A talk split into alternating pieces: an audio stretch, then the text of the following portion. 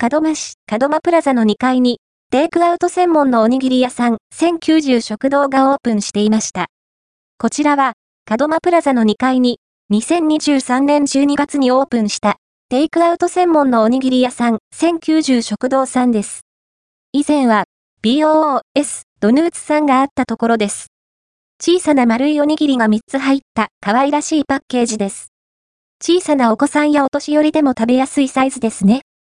韓国の定番おにぎり、チュモッパも販売しています。月替わり具材のおにぎりもあります。今月は、エビマヨ。やみつき注意。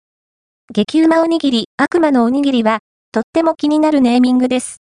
おかかチーズや酒たくも美味しそう。できる限り、添加物や体に害やリスクのある食材を使用しないように、食材選びにはこだわっているそうです。体に優しく、お腹いっぱいに心も豊かになれる食堂がお店のコンセプト。唐揚げや春巻きも販売しています。節分の恵方巻きにキンパはいかがでしょうかチュモッパを購入しました。プチプチ、のとびっこ、たくあん、韓国海苔が入っているそうです。こちらは悪魔のおにぎり。天つゆと天かすが病みつきになりそうです。